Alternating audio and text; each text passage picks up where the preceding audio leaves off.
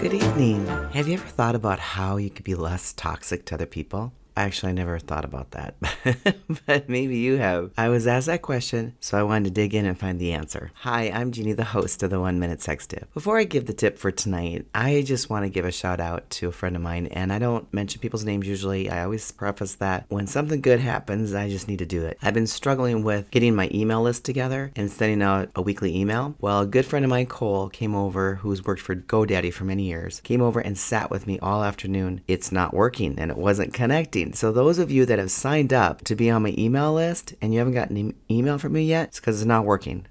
and this is what happens when you start a business. And you know, I told my friend Cole today, I go, people don't know the work that goes behind the scenes. You know, you might hear a podcast and go, oh, that's really cool, and it's only like a minute or two minutes, but you wouldn't believe the work that goes on behind recording, editing, publishing, hooking it up to your website, getting your website up and going. I mean, there's so much work. It's unbelievable. And that's why if it was easy, everybody would be doing it. So, those of you that are working on a business and you're struggling right now, don't give up because someone needs to hear your voice. They need to hear your message. They need to buy your product. So, again, don't give up. I just want to give you some encouragement tonight. Don't give up. Now, back to the topic tonight, and that is how can you be less toxic to others? Simple. I was asked that question. I'll find the solution and give it to you. Well, I was really surprised to find out what the solution was, and that is you need to stop talking so much.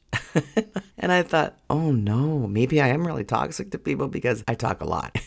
and my husband hardly ever talks. And I think that's why it's worked for 34 years. And the reason why you don't want to talk so much is because you don't always want to tell somebody exactly what you're thinking all the time because it's not productive and it's not reaching the goals that you're looking for in the relationship. So, my tip tonight is less is more. I want to wish you a wonderful night. Be sexy, have fun. And you can follow me on Instagram at one minute sex tip. Thank you for tuning in tonight. And a big thank you to Cole for helping me out. You know, we can't go on this journey alone. So if you need some coaching, remember, get on my calendar. You can go to minutetip.com forward slash call or find me on Instagram. And I'll meet you back here tomorrow night. Bye now.